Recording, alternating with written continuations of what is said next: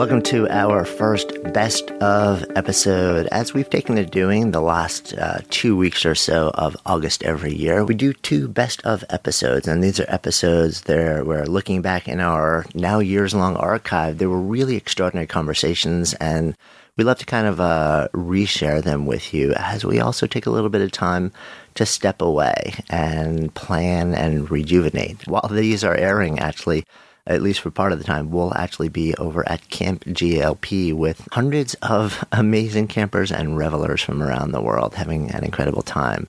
This week's best of episode is a conversation that I recorded last year with the author Elizabeth Gilbert, and it was a magical moment. It actually, uh, this conversation ended up becoming the source material for nearly a chapter in my book. And uh, I'm really excited to reshare it with you today because there were just so many moments of awakening and inspiration and connection in it. So enjoy the conversation. Liz Gilbert hanging out in our studio in New York City. I'm Jonathan Fields, and this is Good Life Project. The whole thing is shifting and moving. The ground under our feet is in motion all the time. And what all of the universe is asking you to do is to step back into that current and participate with it in creation, in becoming, in unfolding, in the movement, in the change. A few years back, Elizabeth Gilbert exploded into the public consciousness with the release of her memoir, Eat, Pray, Love. Since then, she's continued to dive deeper into the creative life, publishing more books, but really exploring this deeper question what does it actually mean to live a creative life? What are all the myths around that, and what are the deeper truths? Are there really creative people and non creative people? Should you actually follow your passion, or is that the worst advice that you could ever get? Do ideas come to you, or do ideas come through you? These are all some of the questions that she explores in a brand new book, Big Magic. And I had the opportunity to sit down with Liz and talk about these and so much more and the journey through life and what it means to live a good life. I'm so excited to share that conversation with you this week. I'm Jonathan Fields. This is Good Life Project.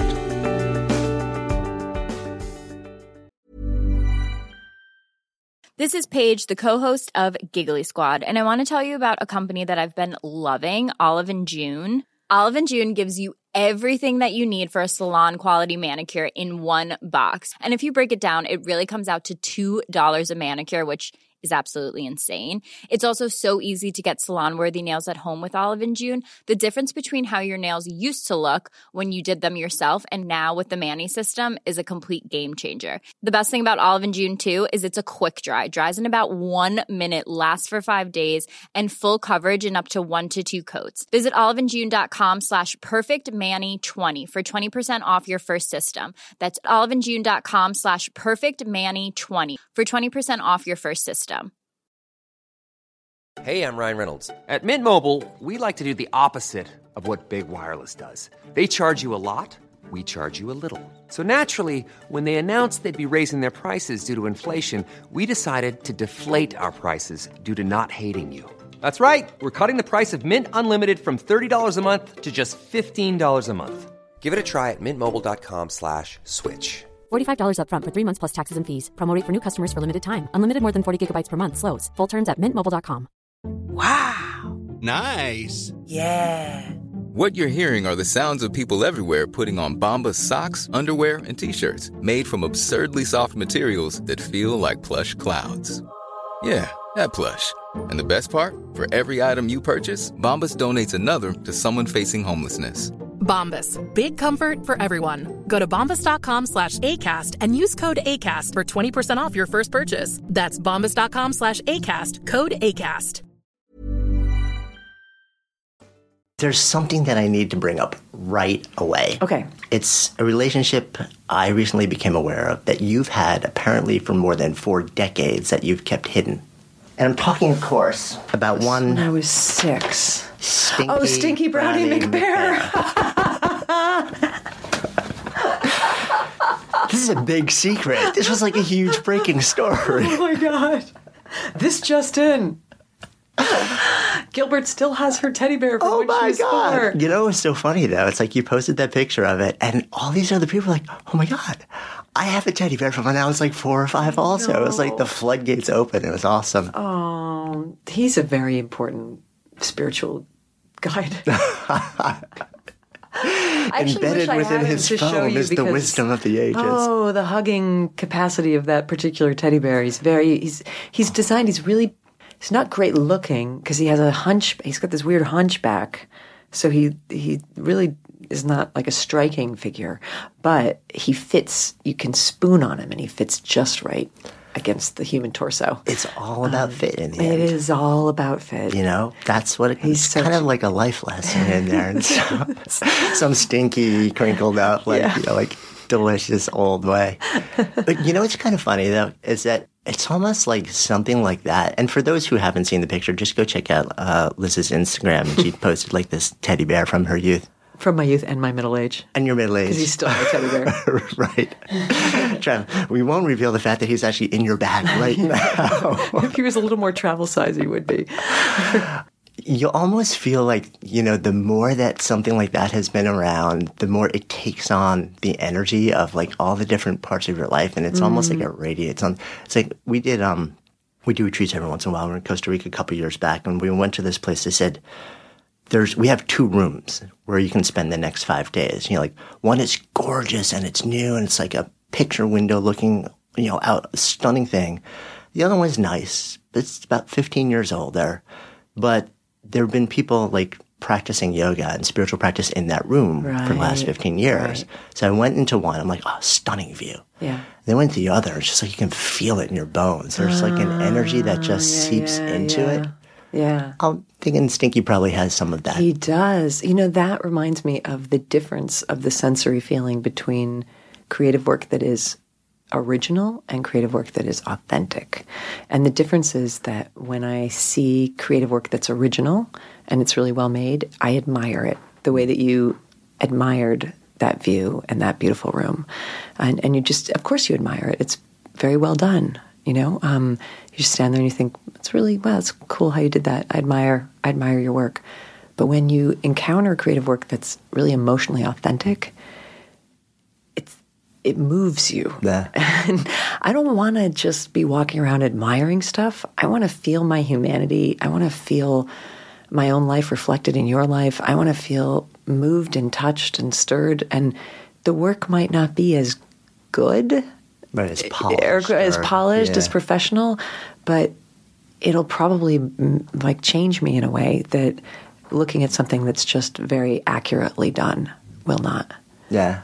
I makes think sense. I feel that also. I think everybody feels that. It's Yeah. like the reason why, you know, somebody can walk into a museum and walk through the halls and kind of walk out saying, "Mm," That's nice. somebody else can walk in and, and just like melt into tears. Yeah. Um, there's something about certain, or you can, you know, or food that you know you Yeah, look at it's like whole- that, what is that what is that macro what is that new kind of food made that's like science food oh, where yeah, things come in um, beakers and it's, like all a, uh, something uh, molecular, molecular gastronomy, right? Which is cool. I've been to some restaurants that serve that, and it's a very cool and interesting experience.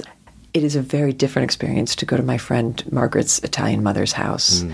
and be served food that makes you want to cry in your plate, you know, Yeah. um, and. And that's not. There's nothing original about Yeah, it. It's well, it's just ju- gnocchi, but it's not, except it's not. There's no just in that sentence. It's like It's imbibed with the with love of humanity. the generous. What you Yeah. seen the movie Chef? I have to imagine. Oh my god, I've seen Yes, it twice, and it's like that, right? Yeah. It's like you can that grilled soul- cheese and chef. Oh I still dream about that grilled cheese. I can almost smell it talking to you right now. It's like, all right, interview's ten- over. We're going to get grilled cheese right now. grilled cheese all around. But it's so interesting that you bring that up, because it's it's so true. I think there's such an there is. I think we have the tools to try and pursue polish now. Yeah. so readily available to so many people, and sometimes we equate that with the end goal rather than just how do I let people feel my heart through what I put into the world, and in some way feel their own hearts through that too. Yeah. I had a conversation just the other day with a guy who said, Yeah, I got two ideas. He's a successful writer already, a hmm. successful public figure. He said, I have two ideas for two different projects. And, and he's just sitting on the couch we were talking about it. And he's like, you know, one of them, and he laid it out. And he said, you know, my agent, my publisher think this would be really marketable because it's kind of like a cool way to brand this idea. And it, and it was, as he told it to me, I thought I could totally see that working. You know, people would like that. That'll sell. That's good. Yeah. And then he said, but, um, you know what I really want to do? And his whole face changed. And his eyes changed and his voice changed and he leaned in and he just all of a sudden was ignited and started to tell me about this thing he wants to do that doesn't even make any sense because who would ever buy it and it doesn't want to sell and I was like dude if you could see the difference in what your face looked like five minutes ago and what it looks like now, you would have no question about what it is that you should be doing for the next two years of your life. I mean, you can do the thing that is proven to be a, a brand that will successfully Right. sell such and such number of units, or you can do the thing that reminds you that you're more than just a producer and a consumer, that you are a constituent of creation mm-hmm. and you are part of an unfolding universe and something is unfolding in you while you're making this thing that makes you so jazzed that your hair just stood up while you were talking to me. I want you to do that one. and I also want to read that one. Um, that's the book I want to read. The thing that did that to your face. I want to walk me through that. I want a bit of that. Let's rub a little of that on me. So what's he gonna do? That's it. Is he gonna do it or not? I think he is. I think he is. He was like, "Yeah, you're right. That's probably the thing." So, but, but can we take this sort of like a level deeper though? Because like if if somebody feels it that viscerally when they're just talking about this thing, then why do so many and so many of us do? Why do so many of us then kind of say, mm, "No"? Like, what is it in your mind? you talk yourself out of it, and you. I have to say, the reason you talk yourself out of it is because you get rational, and um, and rationally, what you're doing doesn't make any sense, and there's no argument that can ever hold up against that because you're right. Whatever the rational part of you is that says this doesn't make any sense to do this is absolutely Right. So the moment you start making the pro con list, it's almost like you lose. It's absolutely, you're absolutely right. Which is why you need to have a mystical or spiritual dimension underneath your creativity to combat the rational thought. Because the second that, I mean, I always say this because I always marvel at this. Any act of pure creativity is the most irrational thing you can possibly do mm, with your time. so agree. You're going to have an existential crisis because it doesn't make any sense. Essentially, what you're doing, like here, here, let me break it down for you. What this guy is about to do, if he says yes to the thing that ignited him, he's about to take the single most precious thing he possesses, which is his time. We're mortal. We have a very short amount of time here, and how you spend that time matters, and what you give it to has enormous consequence in your life. We're deeply aware of the ticking clock. So he's going to take the one thing he, that can never be replaced, is his hours and days and months of his short mortal life. And he's going to devote an enormous amount of energy and resources and power and trouble to creating something that nobody wants or needs, that nobody has asked him to do. it is a fundamentally really weird thing to do. Um, so why would you in the world do that? And I guess it's because when the moment that you do leave the party comes, you're not going to be lying in your bed saying, Man, it was so short, my visit here on earth, and why didn't I do the thing that ignited me to life? Because that was actually the only thing. Um, and the rest of it, and all those rational ideas of stuff that was more important, I don't even remember what that stuff is now. Um, why didn't I do that thing? Why didn't I do that thing I was called to do? I never want to be in that position. Um, I want to be in the position where I can say, I did all that stuff. I said yes again and again and again to the ir- irrational plan rather than the rational one. I, I so agree with that. But it's it's like if you step into that place, and it's interesting as you're talking. I'm like, what do people respond to when you see somebody doing that? You know, and my sense is also that what we respond to when we see somebody going after it on that level is that it's so rare that when we see somebody who's lit up, who's like literally become a beacon, we almost don't care what it is they're doing Right. we just want to participate in Right, it. So it's like if it's a book about, you know, like uh, hermetic gnome sculptors from Lint, we want to know about it just because right. they're so lit up by that. Like Yeah. maybe we can get that lit up too. And I think there's so little of that in life.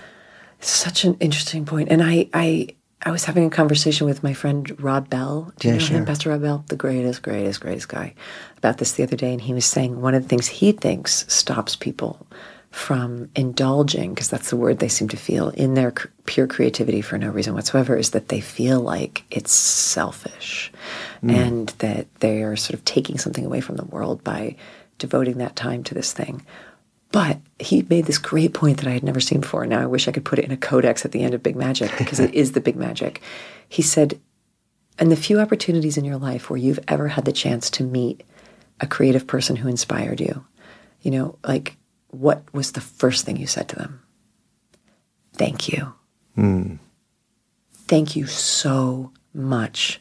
Thank you so much. The first thing when I met Tom Waits, the first thing I said to him was, I don't even know how to thank you for your work. And meanwhile, I'm buying it with my money. I'm subsidizing his life, right? So he, like, really, he should be thanking me, right? Because I'm the consumer who's making it possible for him to live off his music. But we all know that it's me who has to be thanking him because of watching somebody do something so great made my life better. And so if you can permit yourself to do the work that you're being called to do, it's ultimately a gift in a, in a really weird way. I mean, I've never, every great, I mean, I met Hilary Mantel the other day who wrote Wolf Hall, my favorite book. You know, I'm on my knees practically thanking her for that work. Wh- why? What did she do for me? She doesn't even know me. But by watching somebody live at their highest, most creative, most magnificent potential, my world was a better world. So use that as a justification to do the thing that you're called to do. Yeah. It's an act of community service. Yeah, uh, I, it resonates so strongly with me, and I think also, and you, you speak about this in in uh, in Big Magic.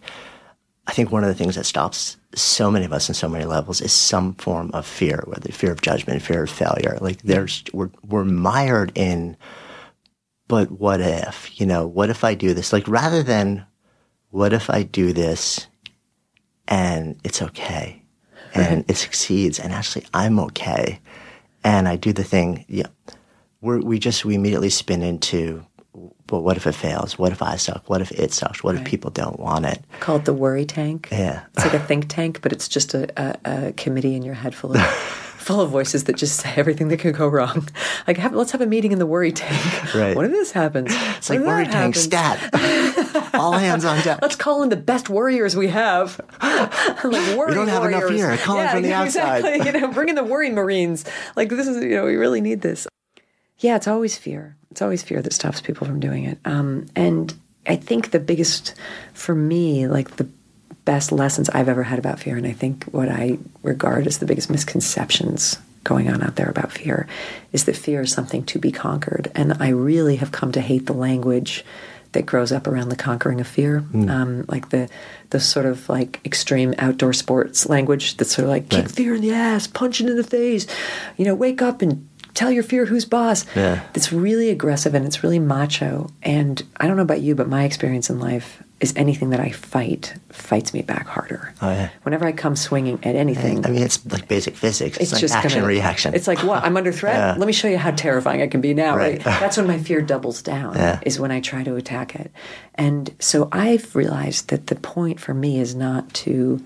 Somebody said to me the other day, "Tell us how you conquered your fear." I was like, "It's adorable that you think I've conquered my fear. I'm terrified all the time, but I walk next to my fear, hand in hand with it. I've befriended it, and the first way that I befriended it was by recognizing what a magnificent force it is and how much I owe to it. I mean, all of us who are alive at this moment, who are adults, we're alive because at some point in our life, fear saved your life. There was some point in your life when fear said, the river current is way too strong today. We're not going kayaking. You know, um, get out of that boat. Don't get in the car with that guy. Uh, you know what? Maybe this, like whatever. There's the thing that just says, don't do that thing. Um, it's not safe. Don't walk down that street. Maybe it's not a good time to go to Egypt on vacation in the middle of the revolution. Maybe like whatever the thing was that stopped you from doing something where you were genuinely in danger. So whenever I feel my fear arise, instead of hating on it, and being afraid of it, the very first thing I say to it is, May I take this moment to thank you for everything that you have ever done for me and my ancestors. I'm also here because my ancestors were afraid, and their fear saved them enough that they survived long enough to propagate so that I got to be here. So thank you for my life. I owe you literally my life. It's the first thing I say to fear whenever I feel it. Mm. And then I say, but in this moment, I need to let you know, because I know you don't have a lot of subtlety, grandfather fear. I don't really need your services right now because all I'm trying to do is write a poem. Like, no one's going to die. So, thank you so much for. I know you're just trying to be my really super over vigilant bodyguard, but it's it's okay. I'm just I'm just trying to create a thing. You can come along with me. Me and creativity are doing this thing together. Um, I know you're always around. It's okay, but I'm going to do it anyway because I need to do it. And somehow that voice, just that voice, makes fear be like, it drops the gun. It's like, oh, there's nothing here that I have to kill. I'm like, there's nothing here you have to kill. You know, it's just a really hyper vigilant bodyguard. Um, it's a secret service man. Thinks every shadow is here to kill me.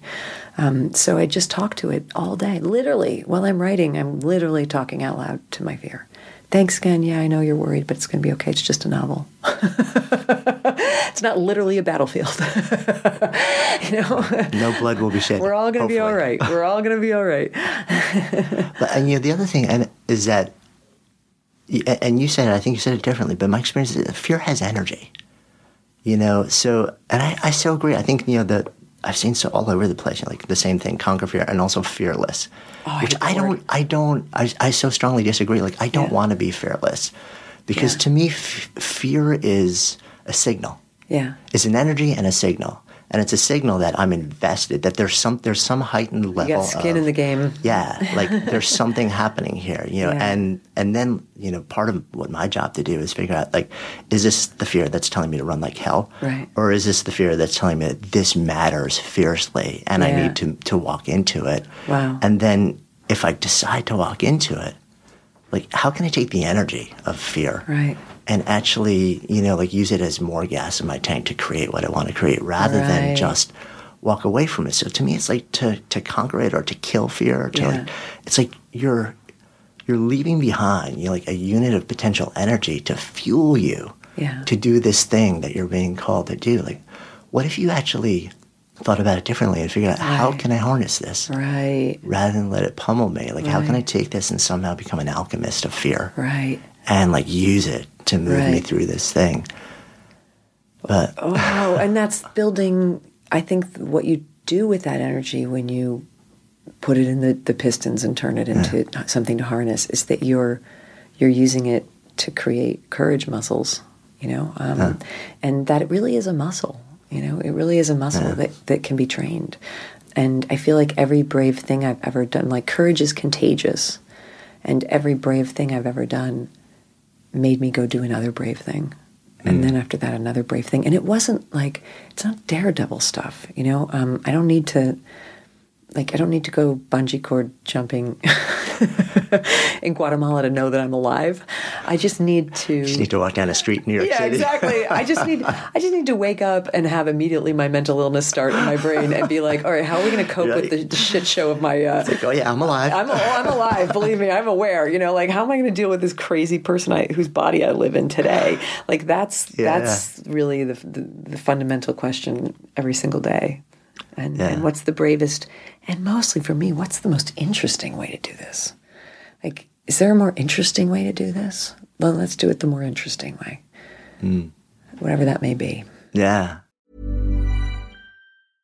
Cool fact a crocodile can't stick out its tongue. Also, you can get health insurance for a month or just under a year in some states. United Healthcare short term insurance plans, underwritten by Golden Rule Insurance Company, offer flexible, budget friendly coverage for you. Learn more at uhone.com. When you're ready to pop the question, the last thing you want to do is second guess the ring. At Bluenile.com, you can design a one of a kind ring with the ease and convenience of shopping online. Choose your diamond and setting. When you find the one, you'll get it delivered right to your door. Go to Bluenile.com and use promo code LISTEN to get $50 off your purchase of $500 or more. That's code LISTEN at Bluenile.com for $50 off your purchase. Bluenile.com code LISTEN. I'm Sandra, and I'm just the professional your small business was looking for. But you didn't hire me because you didn't use LinkedIn jobs. LinkedIn has professionals you can't find anywhere else, including those who aren't actively looking for a new job but might be open to the perfect role, like me. In a given month, over 70% of LinkedIn users don't visit other leading job sites. So if you're not looking on LinkedIn, you'll miss out on great candidates like Sandra. Start hiring professionals like a professional. Post your free job on linkedin.com/people today. Good Life Project is sponsored by Lexus GX. So, have you ever owned something that inspired you to just up your game? For me, it was this high end mountain bike. I love the ultralight frame, the suspension, the precision gearing, and I realized it deserved to be ridden to its full potential. So, I started training harder so I could experience the joy it could give back to me. And it paid off. That bike helped me discover just new levels of performance and straight up joy. When we own exceptional things, they inspire us to do exceptional things. The all new Lexus GX has an exceptional capability that will have you seeing possibilities you never knew existed. Its advanced technology and luxurious interior mean that wherever you go, you'll never go without. Imagine tackling rugged landscapes with the available 33 inch all terrain tires and multi terrain select, then unwinding with the available front row massaging seats. This is a vehicle that inspires you to go further to live up to its full potential. So why settle? Live up to the all new Lexus GX, luxury beyond limits. Experience amazing at your Lexus dealer. What's behind the what's what's the most interesting way to do it? I want to have an interesting life. it's literally just that simple. I want to have an interesting it's like, life. And, yeah. you know, to me, I have such a simple definition of creativity. And I often hear people say, I don't have a creative bone in my body. It's a cliche that you hear people say. It's Yeah. like a, and it's an expression. it's a thing people say. And and I always say to them, like, I don't want to fight you about that. I totally disagree. I believe if you're alive and you're a human being, you're a creative being. It's the hallmark of our species. We're the creative monkey.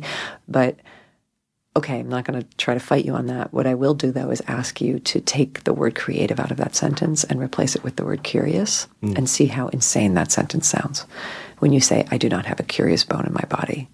Wh- Whoever said that, that's not a thing anybody would ever say, unless they were really in the jaws of a terrible, debilitating, serious depression.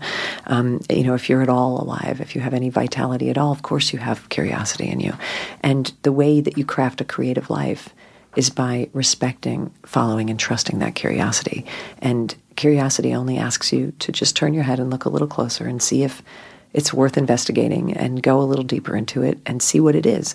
And on the other side, the sort of split, the fork in the road is always going to be the thing that makes you curious and the thing that makes you scared.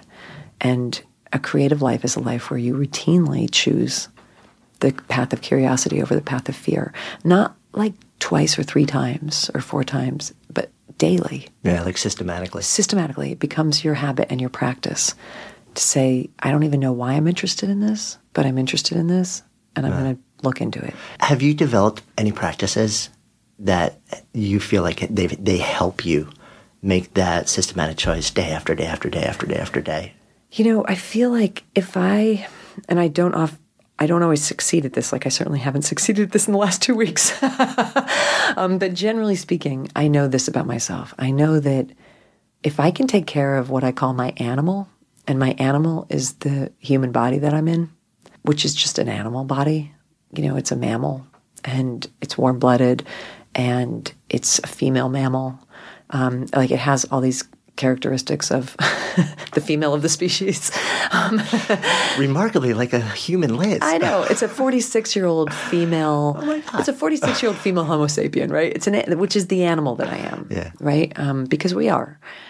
And then inside of that animal, for reasons that none of us will ever know, there's a supercomputer um, that not another animal on Earth has, right? We have that crazy, we're aware of our awareness, um, we have that consciousness, we have um, sparks of divinity within us. We've got all this extra features, but all of that is the software. The hardware is just like these bones, you know, these muscles, this digestive system, you know, this this animal. And if I can first and foremost take care of that animal and make sure that that animal is treated as I would treat any animal in my care, that it gets a soft place to sleep and healthy food and nice walks in the sunshine, and that it's not being traumatized or abused or stressed or um, hurt in any way or being pushed beyond what it can do. Like if I had a like if I had a horse, I wouldn't work it till it collapsed in the saddle. You know, if I had a dog, I wouldn't beat it. You know, like I wouldn't. I, I would take care of it. It would be my responsibility. So, if I can take care of the animal that Liz lives in, then the supercomputer functions really well. And the supercomputer and the consciousness, once the animal is taken care of, will know what to do next. And it will make good decisions and it will make the most interesting decisions and the most creative decisions and the most worthwhile decisions. So the practice is really like, are you healthy? You know, um, because none of the other stuff is going to work if the animal that you live in is just a broke Yeah, down so mess. agree. You know, um, and and I say that saying that I don't always do it. I'm really busy. I have a book coming out in a week. Right. I've been traveling. I'm tired. My animals run down right now, um, and I know that when that happens, I don't believe a word my mind tells me. because when my animal gets really tired, my mind is a Right. big The- liar. The committee reconvenes. That's when the committee starts saying like, "There's no point, there's no purpose." Don't you know? So, so that's the practice, um, and I've had to learn that. though. I've look, I've learned it by the school of hard knocks. I've learned it by treating myself like a rented mule, and then losing my creativity, losing my inspiration, losing my faith, losing my certainty. Um, so that's it, man. It starts there, and then everything else will be much easier. Yeah, and what what's so so interesting also is I think one of the things that tends to happen the most when we get to that place where we're like, I need to create on a higher level. I need better ideas. I need to, you know, whatever it is that you're making, whether you're an entrepreneur or a writer or a painter, that very often the time where we think we need to access the next layer of creative output, creative capacity is the time where we abandon the vitality practices. Right. You know, because we're like, I don't have time to do this, not Right. really realizing that that's that's, where- the container. That's the container. that It's- makes that's like your brain from. like, you know, Yeah. receptive to Yeah. magic. Yeah, that's the last thing Yeah. to not be taken care of. I wish I Look, could I'm say driven. I all the time also. Right. I know Yeah. exactly. You know, but I'm better. I'm so much better. And I think also as I'm getting older, I'm just getting less dumb. You know, and um, and a lot of what that is too is about the spiritual practice of setting boundaries Mm. um, on other people's expectations for what you're capable of doing. Um, and that's very hard when you are a person like me who just wants to please and deliver for everyone. You know, um, and so as I've gotten older too, I mean, I just had a conversation with my publicity director in Canada um, because I'm going to, on my book tour to Canada for one day, and she had laid out this huge publicity schedule because that's her job. And I wrote back and said, go through all of those and pick the two most important ones, and I'll do those two.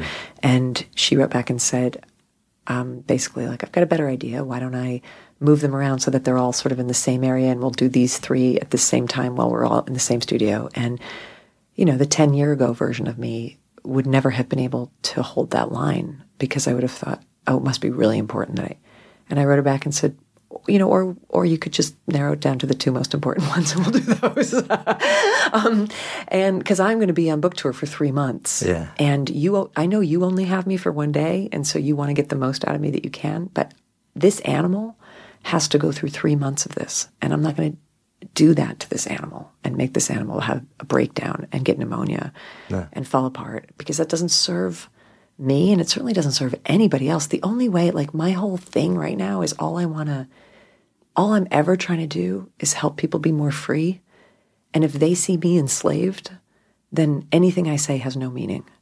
You know, if they see like an exhausted, beat down, like rundown person who's giving all of her energy away to everything everybody else wants her to be, then what authority do I have to stand there and say to them, "Don't let this happen to you"? Hmm.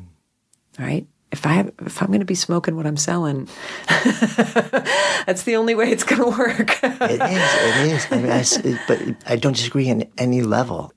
What's frustrating for me, and I don't know if you see this also, is that it's it's so not the norm. yeah. You know, and, and like I said, I'm human. You're human. Like I blow through. Like I, you know, I have a long term devoted um, meditation practice, Yeah. which for me is one of the things that allows me to go to that place where I've got to live in heightened levels of uncertainty for a long period of time and Right. be baseline okay, not completely, Right. you know, be swimming with a lot of blood in the water. Right. But it took me, you know, decades to learn Yeah. how not to bleed out along the way. And every once in a while I forget and I go back.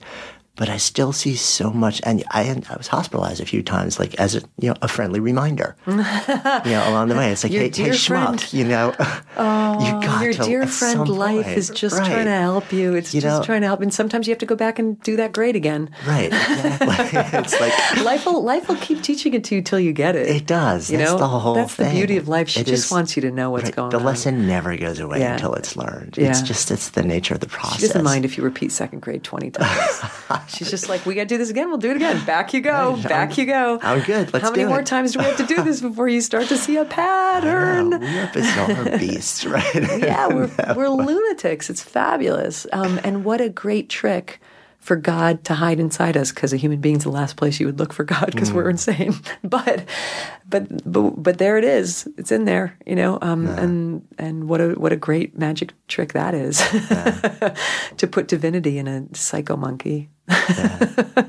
it's the best trick the universe ever did yet. It certainly is. Um, you talk about it's interesting. You brought up um, you referenced depression and curiosity, and um, it, it reminded me of a conversation I had a few years back with a guy named Chip Conley. And during the conversation, it, that was the first time I'd ever heard um, somebody offered that there might be a relationship between those two. He said, "Look, you know, people think the opposite of depression is happiness. Right. He's like the opposite of depression is curiosity. Right. Because the moment you have a spark of curiosity, it becomes vitality. fiercely impossible Yeah. to stay in a state uh, without possibility. Right. Right. And I never really thought about that. And you just sort of like brought that whole conversation back. Well, yeah, and that's why we have to be makers too, is because we are made to live in a state of vitality. You know, we we live in a universe of motion. All evidence points to the fact that we live in a world where things are changing every minute, every second, every every I mean, what is it? Every five years you have a totally new body. Something like that. yeah. um, you know, because you're shedding cells and growing cells. I mean, it's all in motion.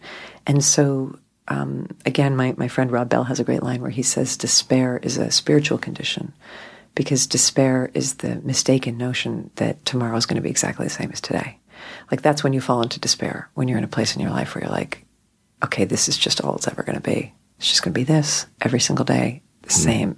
And it's it's a lie because all history points to the fact that tomorrow is actually not going to be at all like today.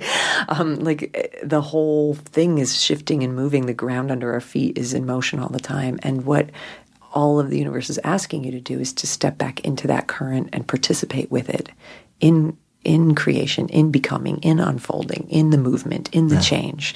And and as soon as you can start to believe like, oh, maybe it's not always going to be exactly like this. And maybe my actions matter because maybe the choices for how I'm spending my time will affect how tomorrow is going to be different from today. Hmm. That's when you begin to reclaim your life. I remember when I was in the deepest part of my own depression, and I remember I was sitting in the corner of my couch, as I had done for months and months and months, middle of the afternoon, weeping, just a little pile of mess, just a little pile of lostness. And it was a very comfortable corner in a way. I was I had chosen, like an animal, the most comfortable corner to fall apart in. And and I remember just thinking, this is all I do now. Is I just sit I just like curl up in this corner of this couch and I cry. And it's always the same corner and it's always the same tears and it's always the same story in my head. Everything about this scene, I'm just in Groundhog Day here. It's just repeating and repeating and repeating. And then I was like, I have to alter something about this. And I thought, what can I alter? Because I felt so crushed under my life and so trapped. And I thought, I can stand up and walk to the middle of my living room floor and stand on one foot and cry. and that day was such a victory for me because it was this return of agency. I couldn't stop crying because I was really sad, but I could, I was like, I have agency. I can choose where I cry. So I stood there in the middle of my living room, standing on one foot crying, and I was like, I changed something. So now what can I change tomorrow? Hmm. What can I change the next day? Baby steps, Yeah. you know? Um, and then I cried actually that day. I ended up sort of laughing because it's absurd. After a while, you look at yourself Right, standing in the middle of the room. standing one foot. standing on one foot crying. Like, obviously, maybe this is not as bad a situation as I think it is, right? Um, and maybe we can, maybe we can change literally everything about the situation that I'm in right now. If we can change that, what else can be altered? Yeah. And that's the beginning of renewal, you know? And that's the ultimate creative act is um, resurrection. Resurrecting your own life. is. You also distinguish though between curiosity and passion. Mm-hmm. Yeah, that's a big one for me. Yeah. Take me through that, that conversation a little bit. You know, it's a it, this has been a big change in thinking that I've had in my life over the last few years because I used to be a big fundamentalist preacher about passion, and you know, certainly would tell anybody who was stuck near me listening that uh, that that was the truth and the way and the alpha and the omega and the only you know the only manner of living, and that you had to find and identify that one thing within you that made you feel like your head was on fire, that one thing you would jump off a cliff for, that one thing you would sacrifice everything for, and you had to put every molecule of your being behind that one thing, and that's the only way. You know, I was really a preacher about that. But I had my, I was given an awakening about it um, through a letter that a woman wrote me on Facebook after she had come to see me speak at an event. And she said, um, after hearing you speak tonight, I have never felt like more of a loser um, because I don't have one of those. I don't have a passion. I don't have one thing that is so clearly everything to me, one thing that I would risk everything for. I don't, and it isn't because I'm lazy and it isn't because I'm depressed. I've spent my life tearing myself apart trying to find my one tower of flame that would be the guiding principle for everything to follow. And it's, I'm telling you, it's not there. I'm interested in a lot of stuff in very light ways. I've never been able to land on one thing and stick with it. I feel like I feel like a failure. I feel like a freak. I feel like there's something missing from my DNA. And I came to, to hear you tonight looking for guidance, and you just made me feel like an idiot. Hmm. And I was like, oh my God, how many people have I done this to? Right. When you get something like that from somebody after, you just what? How does it? How do you feel? I mean, what happens inside Grateful. of you? Grateful because it is so rare that I change my mind about anything. Um, because I am such a certain person. I'm such a freaking jackhammer. And if somebody is able to wave a flag in front of me that even my blinders can't ignore to the point that it radically changes my whole paradigm, that is one of the most, those always one of the most interesting moments of my life. Um, because I just thought, wait a minute, like really, when was the last time, Liz, that you took this truth that you believed to be the only true thing in the world and actually looked at it to see if it even is true? Is it universally true? It's true for you. Is it the only truth? Is there an only truth? And then I started thinking about all the people who I know and admire and love and the lives that they're living. And none of them have had a path that was clear and straight with one burning tower of flame and certain passion that they never veered from. They've they've lived these lives that look like pinballs and pinball machines. They've tried this, they've tried that, they failed here, they got fired from this thing, they accidentally stumbled into this thing. Many of them have very unusual and convoluted paths on the way to finding where they were ultimately supposed to be. And the way they got through all those convoluted, strange mazes and paths was by following their curiosity until their curiosity took them where they were meant to be, which meant sometimes a long and tricky and often painful mm. journey. And so that's totally radically changed what I preach. And so now, I mean, also I found, I realized finally that telling people to follow their passion is kind of a useless piece of advice because if you have a central burning passion, you are doing it. That's the definition of what a passion is. And if you don't have one and someone tells you to do it, It's frustrating as hell. it just makes you feel like you're being judged and and so I just say for, just take passion off the table and just follow your curiosity. Trust it. Take it wherever it wants to go. Um, believe in it and and know that whatever it leads you to, it's going to make for a bigger and more interesting life. Yeah, I love Good Life Project is sponsored by Lexus GX. So, have you ever owned something that inspired you to just up your game? For me, it was this high end mountain bike. I love the ultralight frame, the suspension, the precision gearing, and I realized it deserved to be ridden to its full potential. So I started training harder so I could experience the joy it could give back to me. And it paid off. That bike helped me discover just new levels of performance and straight up joy. When we own exceptional things, they inspire us to do exceptional things. The all new Lexus GX has an exceptional capability that will have you seeing possibilities you never knew existed. Its advanced technology and luxurious interior mean that wherever you go, you'll never go without. Imagine tackling rugged landscapes with the available 33 inch all terrain tires and multi terrain select, then unwinding with the available front row massaging seats. This is a vehicle that inspires you to go further to live up to its full potential. So why settle? Live up to the all new Lexus GX, luxury beyond limits. Experience amazing at your Lexus dealer. Imagine the softest sheets you've ever felt. Now imagine them getting even softer over time. That's what you'll feel with Bowl and Branch's organic cotton sheets. In a recent customer survey, 96% replied that Bowl and Branch sheets get softer with every wash. Start getting your best night's sleep in these sheets that get softer and softer for years to come. Try their sheets with a 30-night guarantee. Plus, get 15% off your first order at bowlandbranch.com. Code BUTTERY. Exclusions apply. See site for details. Of that, I've gotten really curious about curiosity over the last few years. One of my big questions is is it teachable? And if so, how? And so um, I want to hear what you have to say. Yeah. Well, I think everything is teachable because we're the most influential of monkeys, us humans. Everything is contagious and everything is teachable. Um, so, fear and insecurity and self hatred and racism and rage are all teachable. um, so, obviously, then love and compassion and grace and curiosity and exploration and inquisitiveness have to be teachable as well. Um, and, you know, we learn it by modeling ourselves after people who are living the way that we want to live. Like that whole sense of, I want some of that. You know, when we're around somebody who's radiating kind of full on engagement, don't you just want to like be I want that. Show, walk me through that. Yeah. Show me how that thing. and and I think it's actually totally okay to approach that person and say, "Walk me through this. How are you that? What's going on? How did you get? I want to thing. I want that thing. Like whatever the thing is, whether it's their inner peace, their excitement, their compassion. I have a friend who's like the biggest role model in my life right now because she lived in a state of such total acceptance and forgiveness of other people at the same time as being really good at setting boundaries and knowing her limits and mm-hmm. telling people when to back off. She lives, she does not, she literally does not judge anyone and she is never standing in self righteousness mm-hmm. ever. And that's a thing I struggle with. And so, you know, I literally say to her, walk me through that. Show me how you do that. Show me how you do that thing where somebody disappoints you and you let them know that they disappointed you and you guys have a weird fight, it's awkward, and then you let it go.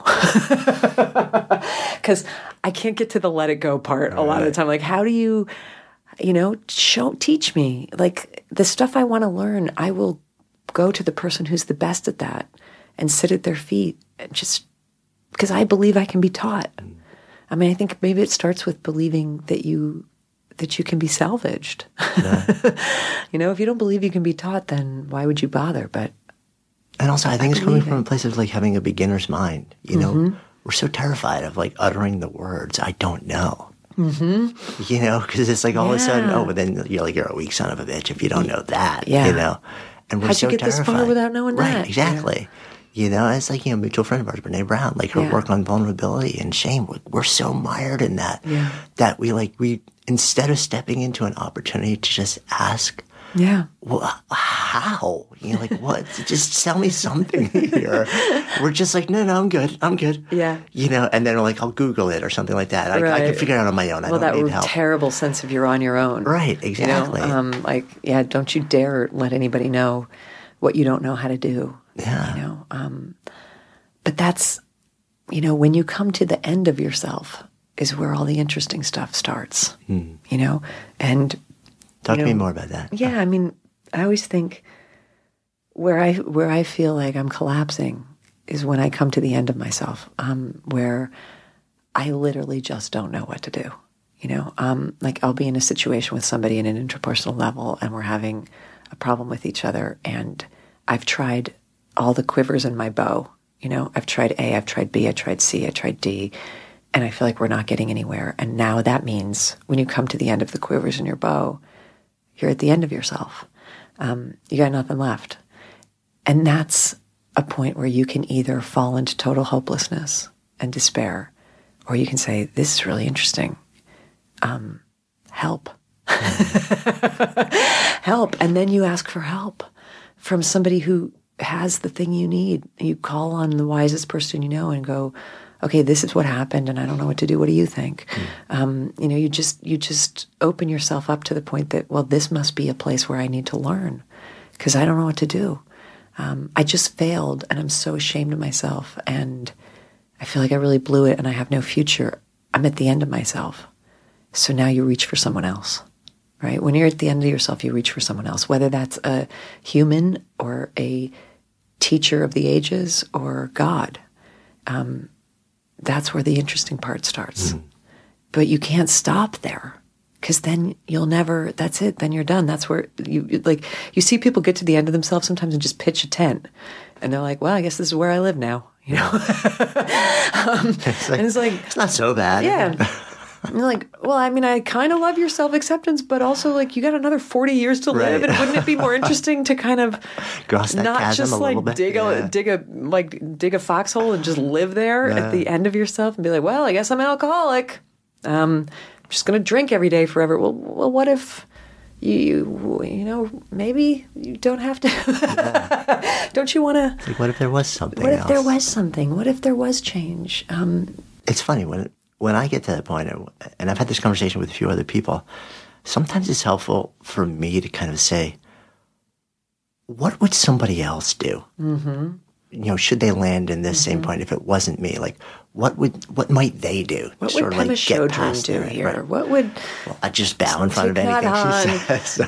right? Do here. What would yeah? Right, that's why we need heroes. It's right. It's almost like it allows you to step outside of yourself Mm-hmm. and say, okay, it's almost like if I was giving advice, because we can always tell somebody else what to do Right. at that moment. Right, right, right. Right? But like, well, what would I tell them? Yeah. You know, what would the, know, the logical thing to do here, which I'm utterly blind and incapable of seeing or doing right now? yeah. And then what might happen if I actually did that? No, no, no, it's not for me.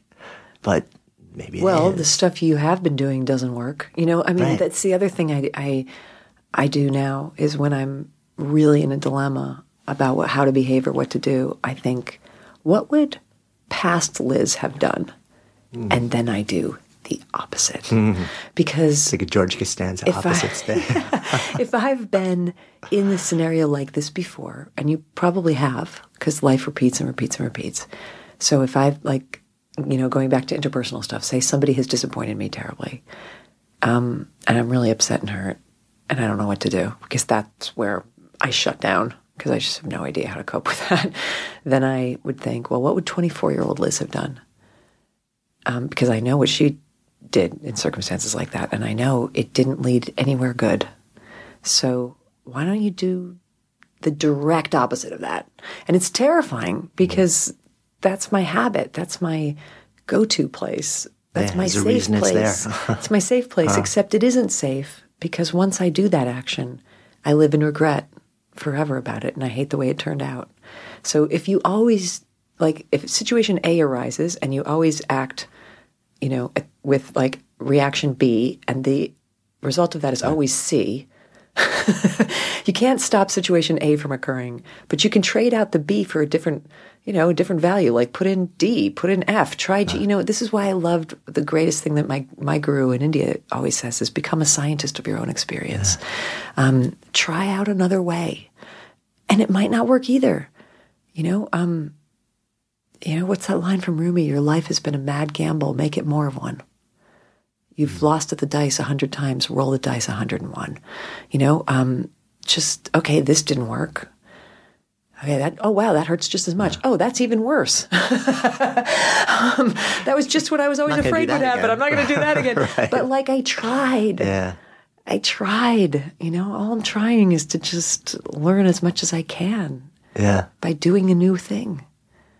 Yeah, it's so we stop short. Like so, it's interesting. Mm-hmm. Like in the world of entrepreneurship, the aspiration for so many people is what they call the hockey stick moment, where you kind of work and work and work and work, and then all of a sudden, boom, something happens and you have explosive growth.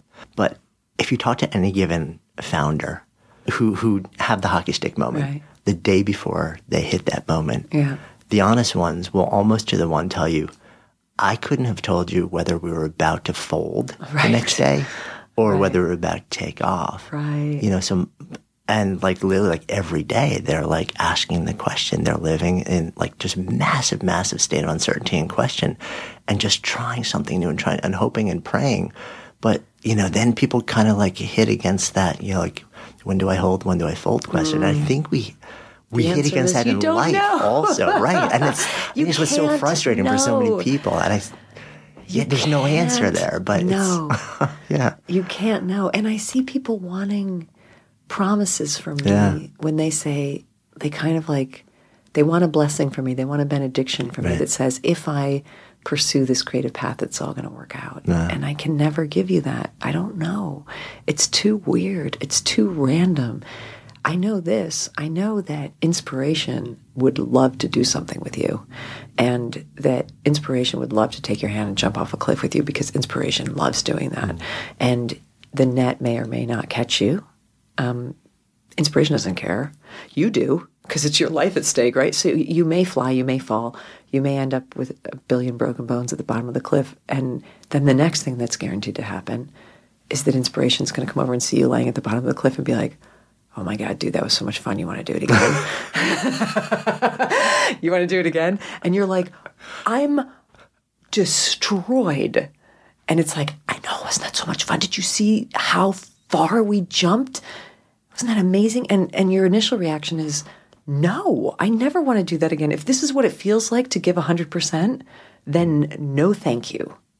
No thank you. And you sort of like wrap yourself up and tend to yourself and you go back to your life, at which point you either never do anything again and you're safe, or one morning, because inspiration's there every morning, inspiration does that thing where it peels open your eyelid and looks in and goes, You still alive? And you're like, Yes. And it says, You want to do it again?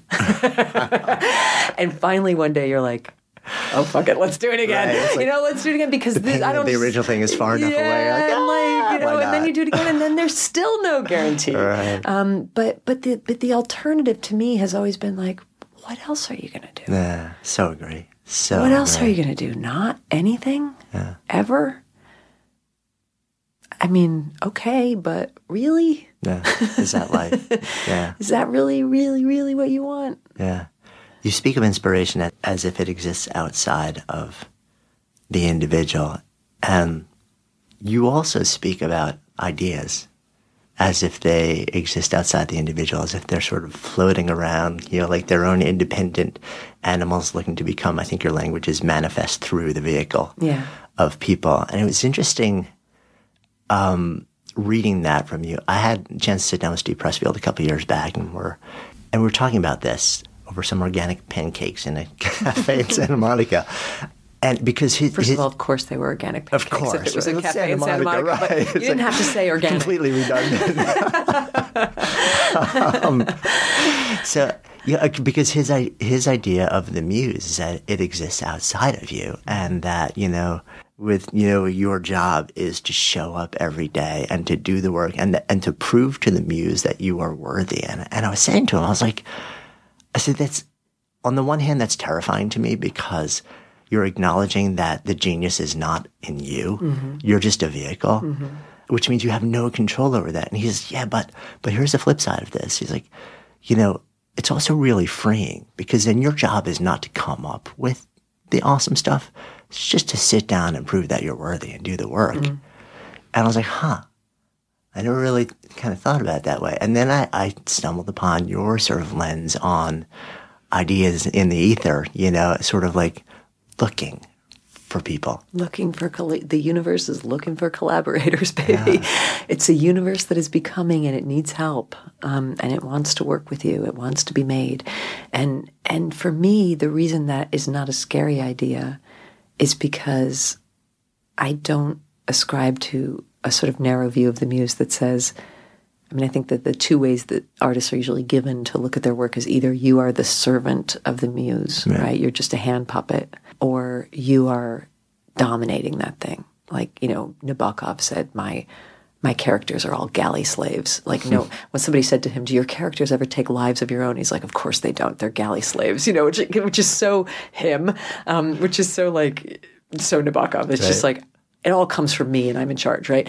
Um, and I love him, and that's great, and that's how he did stuff. Um, and the other alternative is the super hippie trippy way, which is very passive, which is i you know has no muscle in it, which just says like, well, I guess I just have to wait here for this thing to happen to me.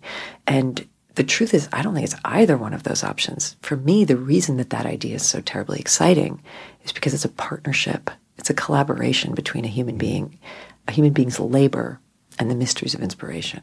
You bring the labor and the devotion and the faith and the trust. The inspiration will do what it wants, but it can't work with you if you're not already working.